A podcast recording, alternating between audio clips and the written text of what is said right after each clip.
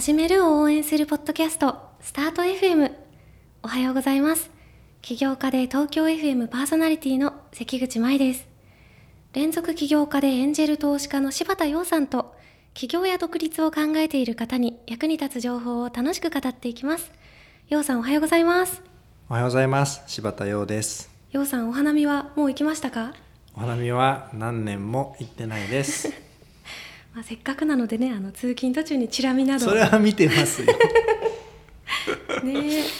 お花見ね行きたいですね。さあとってもいいお便りが来ております。いえいえ。そうなんですよ。お便りがね皆さんあのねちょっとふもっと送ってほしいんですけどねあのちょいちょい来てるんですがすごくいいのが来てますので今日はリスナーさんからの質問にお答えするコーナーです。早速お便りご紹介したいと思います。ラジオネーム吉岡さんはじめまして起業したばかりのものです。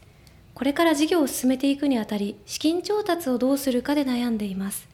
コストを抑えればなんとか自己資金だけでもやっていけそうではあるのですが自己資金が少ないのでその場合技術者の採用を先送りにすることになります。それによってスピードが落ちることを考えるとやはりある程度の資金を集めた方がいいのかなとも思います。お二人が考える投資家を株主に入れることのメリットデメリットそして投資家でもある楊さんの思う出資したくなる起業家の条件などざっくばらんに教えていただけると助かります。はいということです。なるほど。まずはね起業おめでとうございます。そうですね。おめでとうございます。こちら永遠のテーマですけれどもね。まああれですよね。もう起業しちゃった前提ですねこの吉岡さんはね。ね。起業はもうしましたと、うんうんうん。でで事業はこれからですと。はいなるほど。うん。ではね一つ一つ見ていきたいと思うんですけれどもまずは資金調達のメリットデメリットについてこちらどう思いますか？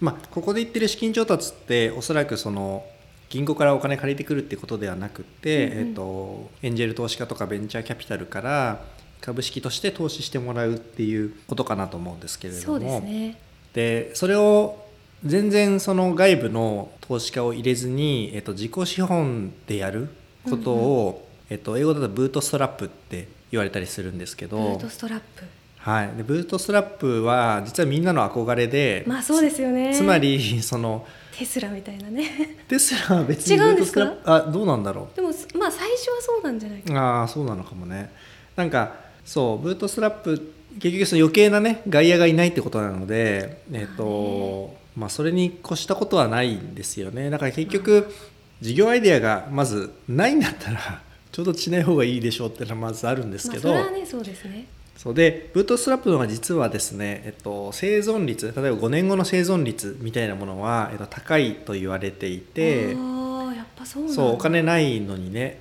うん。でなんでかっていうと結局その逆裏を返せばその外部から投資を入れるってことは投資をする人からしてみるとそのお金を、えっと、何倍にもして返してほしいわけですよね。そうですね。特にベンチャーキャピタルとかであれば特にこのベンチャーキャピタルのシードステージとかって10倍とかじゃ全然ダメなんですよ。うーん。まあ、少なくとも100倍。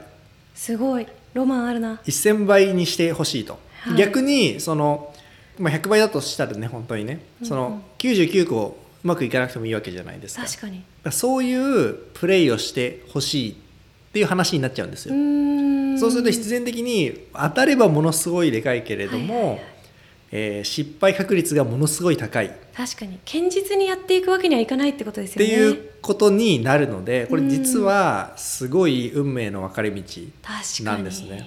だからなんかお金あるから調達しようとかお金が欲しいから調達しようとか、えっと、お金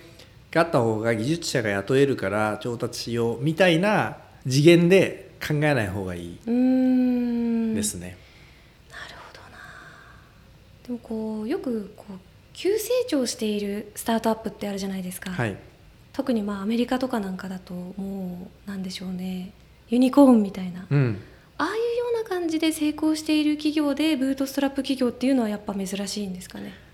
そうですね、えっと、ほとんど多分なくって、うん。えっと、僕が知っているサービスでいまだに外部資本が入ってないのは、えっと、メールチンプっていうこれ多分あんまり知ってる知らないかもしれないですけど、ただ皆さん実は日常的に、うんと、接していてお店 EC とかからメルマガが送られてくるはいはい。と思うんですけど、うんうん。あれメール一斉送信する仕組みとかクリックするとその解除できると思うんですけど、はいああいうのを提供してる会社、まあ、サあー。SARS みたいな会社があってメールチンプって会社確か、えっと、外部資本一銭も入れてないですね。だそそのぐらいでも珍しいです。だからそういうレアなサービスを例に出さなきゃいけないぐらい珍しいいいですね。なるほどな。まあじゃあつまりはざっくり言うと堅実にやっていきたいとかこう自分らしくって言ったらあれですけど長生きさせたい。うん。いわゆる中小企業っぽい感じでやる感じでもこうやっていきたいみたいな感じだったら自己資金でやった方がいいのかもしれなくて爆速成長にかけたいなら調達みたいな。そうですね。雰囲気的にはそういう感じまあ、ですかね、そういうことだと思いますね。でも大事ですよね。途中でやっぱりなんか逆が良かったっていうわけにはいかない。そうですね。あこれかでもあれはなりえっと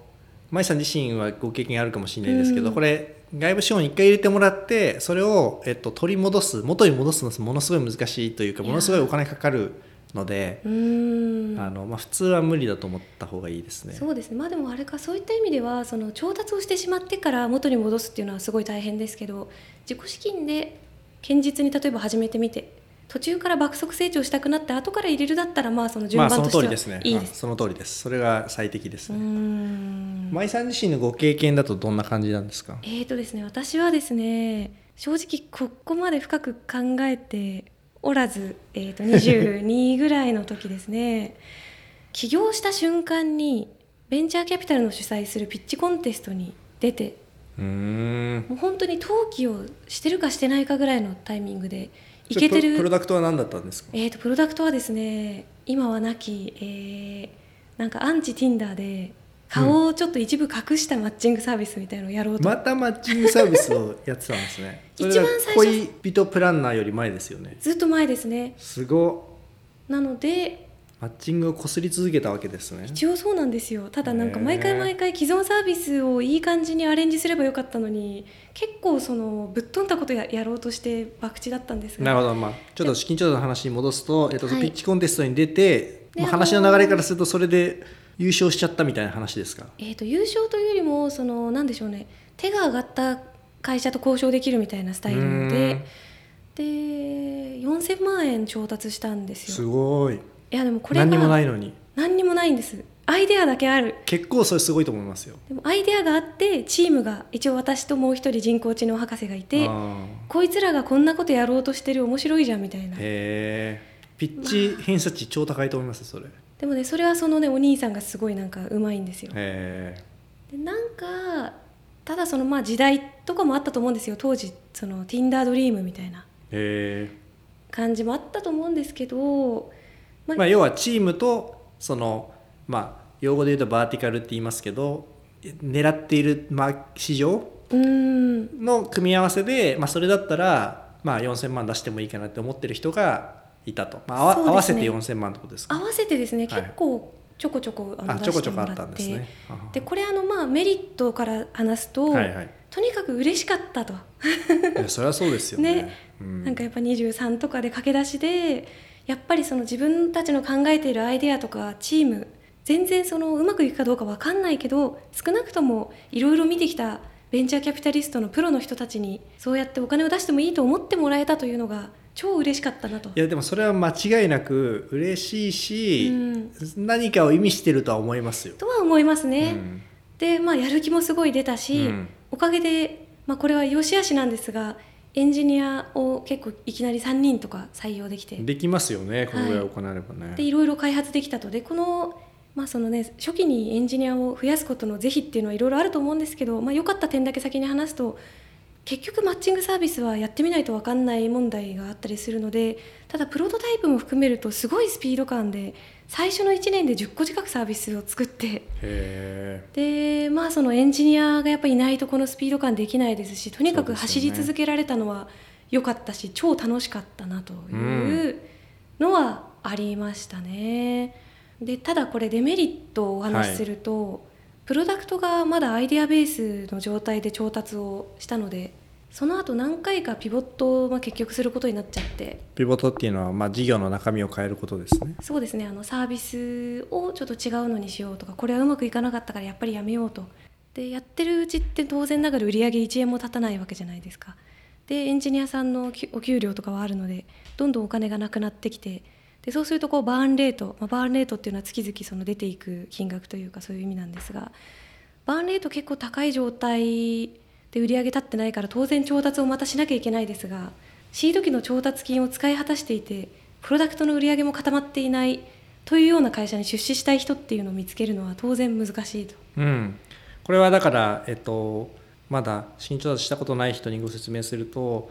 資金調達4000万円例えば調達したっていうことは会社のそのな、まあ、何パーセントぐらい例えば10%ぐらいが4000万に相当すると会社の持ち分の100会社の全体の、えーオーナーシップを100とした場合、えっと、10を4 10と引き換えに4000万円をもらうってことなので、100はつまり4億円っていう評価になっていますと、うんうん。一応その、まあ、数字上はね紙の上ではそうなっていてなのでもうすでにプロダクト何にもないのに失敗しかしてないのに4億円の会社になってしまっていると。うん。なのでここからさらに調達しようと思うと4億円より高い金額で評価し直さないと当然その最初の投資家もえー許してくれないよねうんっていう状況があるから、えー一回集めちゃってそれから時間が経ってもう一回調達するのが、まあ、苦しくなるとはい。いうことですね。そうなんですよ。なので結局とはいえやっぱりせっかく集めた仲間を、ね、解散するのも悲しいですしもちろん。だからなんとかしなければということでかなりの時間を資金繰りに充てることになってしまいうん。その時間やっぱプロダクトに集中できないわけで本末転倒状態に陥ったこともありましたしあと相方と有り金をはたいて宝くじを買ったことも もうなんかどうしようもなくてであともう私の実の父親に借金を申し込んだこともあります。すごい。ダメでしたけどあの父もお金がなくて。でも結局あの結果的には排水の陣でいきなりサービスをすごい勢いでバズらせてそれによって乗り切ったんですが。乗り切ったっていうのは、えっと、それで追加調達したってことですか？そうです。まあ一つはそのバズった時に一応広告を入れていたのではあはあはあ。そこでシンプルに少し売り上げが立ったっていうこととはあはああ。とはそのバズってる瞬間に「こんにちは今話題の我々です」みたいな感じでちょっとすかさず動いてじゃあ追加出資も受けたわけですね。受けましたねうんすごい。でも相当無理があったなぁとうん思っております。あとはそのまあこのデメリットはね結構私の性格の問題なんですけど割とこういろんな人たちがたくさん入っている中で何人ぐらい入ってたんですか？いやめちゃくちゃ多いですよ、まあ、最初は10ぐらい。最初は多分5社ぐらいで、はいそもそもシードで5社ってのもあの？まあ多いですよね。うんそれはそのどこか1社が強く握りすぎないっていう配慮もあのあったりとかした的ななんかその5社間で話し合いが行われたみたいないろいろあるんですがうん結局もうあれです後からは割とこう普通逆なんですけどエンジェルさんが後から入ってきて、うんもうだから10どころじゃないですねへもうあの相当いろんな意味え。でそれカオスですね。カオスなんですがでちょっと辛かったのがこの人はこうしろって言っているけどこの人はこうしろって言っているみたいのが当然人数が増えると食い違うわけですよねあの、うん投資家の意見が。なるほど。でやっぱり結果が出せてないって負い目もある中で、うんあの私は割と素直な方なので できればあの先輩方というかプロの皆さんの意見を参考にしたいけど彼らの中で言ってることだってだいぶ違うしこうこっちを立てればこっちが立たないというかですねなるほどねで。まあそんなね忖度してる場合じゃないんですけどで忖度せずやったからってうまくいくとも限らないしっていうその板挟みって言ったらあれですがみんなで集まって会議とかするのがすごい苦痛でわかりますよ。はいまあ無視するに限りますけどね。ユーザーインタビューほどのインサイトもないですからね。そうなんですよもうそこが結構ここのステージはねもちろんレーターになるとね共通パターンが浮かび上がってくるんで特にいいと思うけどね何のプロダクトやろうみたいなのはまあ分かんないですよ。わかんないです。分かったら自分でやるのあとこれは本当にたまたまなんですけどやってる領域がマッチングサービスだったこともあって誰もがやっぱ恋愛とか出会いには一言持ってるじゃないですか。なんかみんなが「俺はこんなのが欲しい」とか「俺はこんな女の子と出会いたい」とか、まあ、誰しもが小さな恋愛専門家だったりするわけですね。なのでその辺の意見も入ってくなるるほどね。でけど私はこう思うんですとか言ってもいやいや結果出てないじゃんみたいな。でなるほどね、うん。でもまあなんか分かる気がしてきた。多分まずねはい。その投資家としてももちろん成功してほしいし、何かしらこう付加価値を出したいわけですよ。そうなんですよ。だから皆さん良かれと思っててそうよかれと思って。基本的にはありがたいんですけどね。なんかさ前回エピソードの話を聞く限り関口さんはこう自分が作りたいものを作ってるだけなのではって みんな思ってたんだ多分ね私たちチームが変わったことやりすぎて、うん。勝ち筋とかをもっとこうあれした方がいいんじゃないか投資家の気分は分かりますね、うん。ただそのありがたいんですけどその人たちの間でも結構もう意見が割れてるので、うん。どうしたらいいんだろうみたいになっちゃってなるほど。まああのすごくね結果的には、まあ、皆さんすごいあのアドバイスもたくさんくれたし困った時助けてくれたしすごい感謝してますしたくさん作れたのは調達したおかげなんでよかったんですけど本当に反省はタイミング早すぎ問題せめてプロダクトのプロトタイプやったりなんだりまでは別にねエンジニアさん一人とかあの自分らでちょっとやるでもできたわけなのでもうちょっとプロダクトやる領域固めてから調達すればよかったなと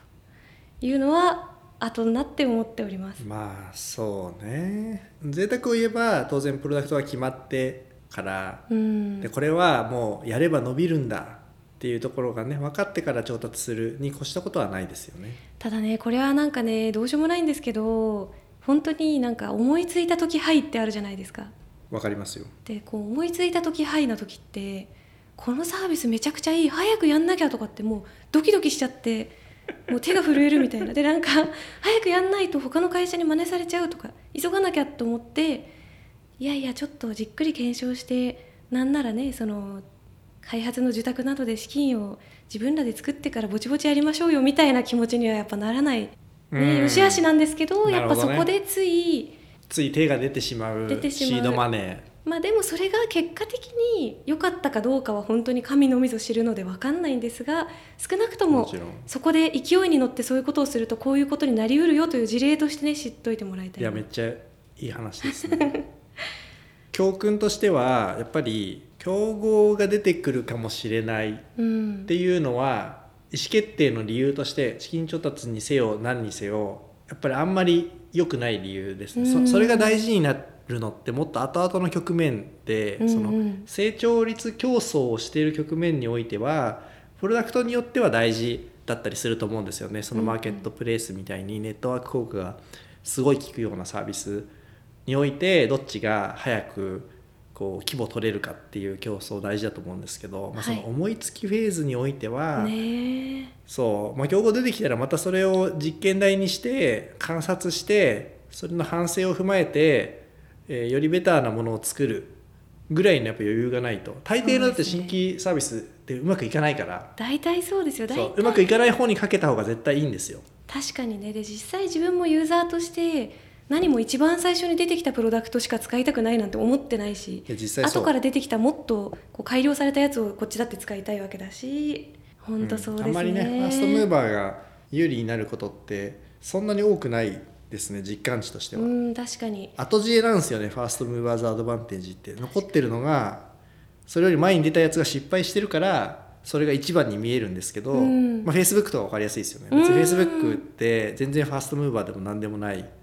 うんうん。まあピーター・ティール的に言うとあのラストムーバーであることが大事だと。あラストプレイヤーで最後に残るプレイヤーであることが大事であって、うんうん。何番目に登場したのかは関係ないよねっていう、あいやー本当そこまねあ、焦っちゃうよねやってる時はね。焦っちゃうしめっちゃわかる。既存のサービス調べて自分らが考えたのと似たのがあると逆に私は落ち込んだりわかる。やられちゃってたもうダメだこれじゃパクリになっちゃうとか。でもそれは本当になんていうかただの自分のエゴでありむしろ似たようなサービスがすでに結果を出してる領域に入った方がニーズが確実にあるって話なんですよね。まあどっちもね解釈できますよね。ね。え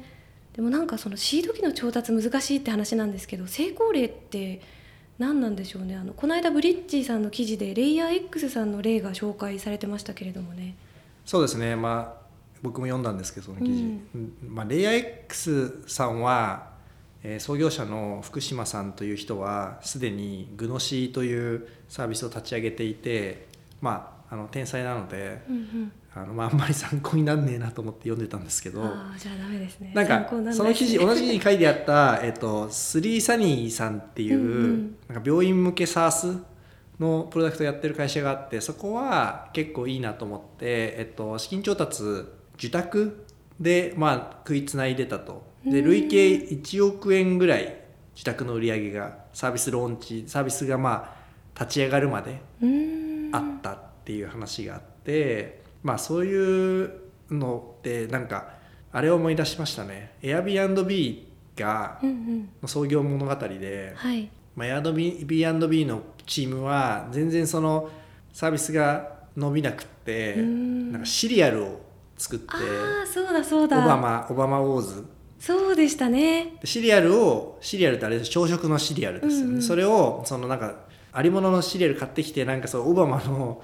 パッケージデザインに変えて それで売ってそれ売り上げ作ってたみたいな話があって面白い。でそういうそれぐらいこいつらゴキブリのようなやつだっつって Y コンビネーターのポール・グレアムがそのアイディアはわけわかんないけどその要するにね部屋に人止めるみたいなわけわかんないアイディアだけど、こいつらゴキブリのような生命力があるからまあこいつら入れてあげようみたいな感じであーいいですね。YC に入ったっていうストーリーで多分本当の話なんですよね。その美談とかじゃなくて。超いい話ですね。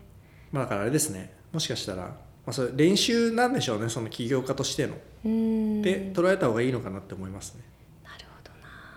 あとあの、まあ、最近のトレンドとしては、えっと、シードステージの投資を、えっと、最初何千万か調達して、でそこから、えーそのひたすらその種銭で、うんうん。えっと、サービスを小さいチームで磨きまくって、うん。でもうこれはめちゃくちゃグロースするぞってなってから初めてドカンって調達するっていうスタイルが結構流行ってて。うーん。えーカレンドリーっていう僕も使ってるんですけど日程調整の、えー、とをするためのなんか、まあ、サービスなのかただのアドオンなのか分かんないんですけれども、うんまあ、そことかも最初5500万円、えー、と調達して7年かけてそのカレンドリーサービスを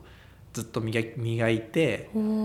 で年間の売り上げが、えー年間の売り上げというか、まあ、正確に言うと ARR といって年間の継続収入が、えー70億円ぐらいになるまで7年かけて育ててそれまで1回も調達せずにすごいですね。売り上げ70億までやってでそれで、えっと、いくらだったかな、えっと、300億を1000億円の調達額で調達すると。あ評価額で調達すると。すごい。もうドリーミーですね。そう。こういうの一番うら羨ましいというか。それで最近なんかそのあれなんですよね。その借り入れでも、えっと、株式でもない調達手段として月額課金のサブスクリプションの収入を、えー第三者に、えー将来の分も含めて、えー売ると。うんうんいうその将来債権譲渡みたいなものをやるプラットフォームとかもあってなんかその最近の SARS の作り方はシードで最初開発してそれでお客さん開拓してでお客さんに売り上げついたらその月額課金の収入を前もって第三者に売ってそれでお金作ってでどんどんサービス拡張したりマーケティングしたりしてみたいなできるだけその資金調達をその株エクイティによる資金調達をせずに伸ばせるところまで伸ばすみたいなのがなんか結構出てきてますね。そういうスタイルなるほの会社ど。いやいろんなスタイルの会社がねあるということですけれどもあのちなみにヨウさんはエンジェル投資家でもあるじゃないですか。はい。で例えば出資先で言うと？そうですね。えっとまあ今出てきた SARS で言うと、えっと、建設業界まあ建築に関わる関わるう会社向けの、えっと、SARS のアンドパッドっていう会社があったりして去年40億ぐらい調達してたと思うんですけど、うん。まあ、そういう会社とかですね。資を、はい。結構ねたくさんの会社に出資してたりすると思うんですけそんなでどもないですけど。なんかズバリ出資する時ってどんなところを見ているのか出資したくなる起業家とはということについて伺いたいんですが。そうですね。あの我々のようなエンジェル投資家が、えっと、投資するのって本当に先ほど舞さんが言ったようなまだうん。チームはやっとできてプロダクトはローンチしてなくって、まあ、こういったことを思いついていてこういう検証をこのお金を使ってしたいんですっていうステージの会社さんが多いんですけれども、うんうんそこでやっぱり一番大事なのって、えっと、この今出資する500万円なら500万円を使って、えっと、どこまで検証が進むのかっていうところの、まあ、よくその費用対効果って言うと思うんですけれども、うんうん。それのだから費用対検証度合いみたいなところがやっぱ極めて大事だと思っていて最近なんかそのあのシート調達が容易になってるせいもあって、うん。とりあえず調達してとりあえず採用してとりあえず、えー、とマーケしてみたいな、えー人がいるんですけど結構。結構いますね、はい、それは多分そのあんまりざっくり考えすぎててうんうん。そうできるだけそのプロダクトでなくても検証できるものは検証できるので、うんうん。いかにお金をかけないで検証するかという能力が高い人が結局そのラーニングが効率よくできるので、まあ、さっき言ったようにその一発で当たることってめったにないからそうですいねかにその少ない資金で何回検証できるかっていうところに鍵があるので、まあ、その費用対検証度が高い起業家は良さそうだなって思う傾向がありますね。いいですね。なるほど、まあ、そういう意味ではなんか結構例えば投資家の人に出資してもらえませんかってプレゼンを、まあ、するっていう時に大体こんなイケてるチームです。こんなイケてるものをやろうとしてますっていう、まあ、話があると思うんですがそこにこう例えばこれがイケてるかどうかを検証するためにこういう手段を使ってこのようにやろうと思うっていうところまでしっかり考えるっていうのはそうですね。あとね。これまでどういう検証をしてきてうん。その仮説、ね、当然アイデアがあるってことは何らかのその課題とこういうふうにすれば解決するっていう仮説があるってことだと思うので、まあ、これまでどういう仮説検証をしてきたのか。で500万あったらさらにどこまで仮説検証が進むのかっていうののなんかみかんプランうんうん。が大事だと思う。ああいいですね。そういうプランをねなんかそこれは本当にエンジェル投資家さんに話をするしないは別としてそのプランを立てること自体がすごい重要だなとそうですね。ね思いました、うん。ちなみに出資先とどんな感じで関わってますかね？まあ、基本的には何かあったら相談してっていう感じが多いですね。あの、うんうん。僕も僕自身も起業家なので、まあ、同じ起業家として、えーまあ、何か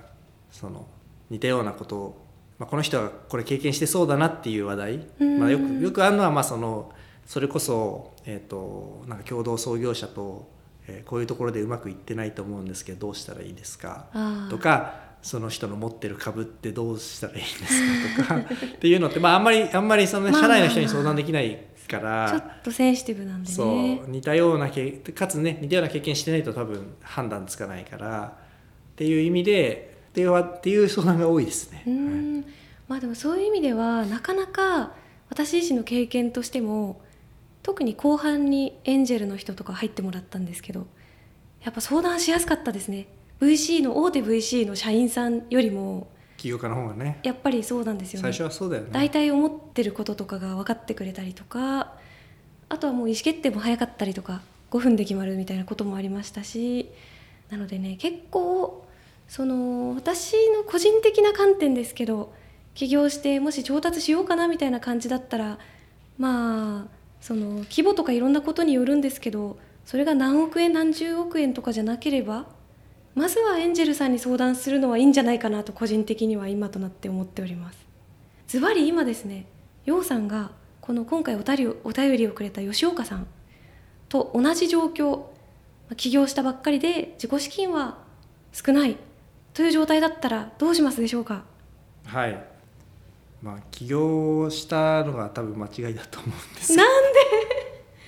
なんで？せっかくまあまあまあ。やっぱうんなんかもうちょっとこれやっぱや会社辞めないと無理だっていうところまで引っ張った方がやっぱいいと思いますね。なんか基で本的にもわかんない。吉岡さん会社辞めてないかもしれないです。ただ登記したってだけかもしれないああまあそれは素晴らしいと思いますねはい。はい。それかまあ。副業しますねだからそうであれば。なるほど。はい。副業。で副業もえっ、と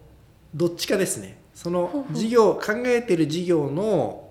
検証に役に立つ。うん。例えば、なんか何でもいいですけど僕も過去やったのは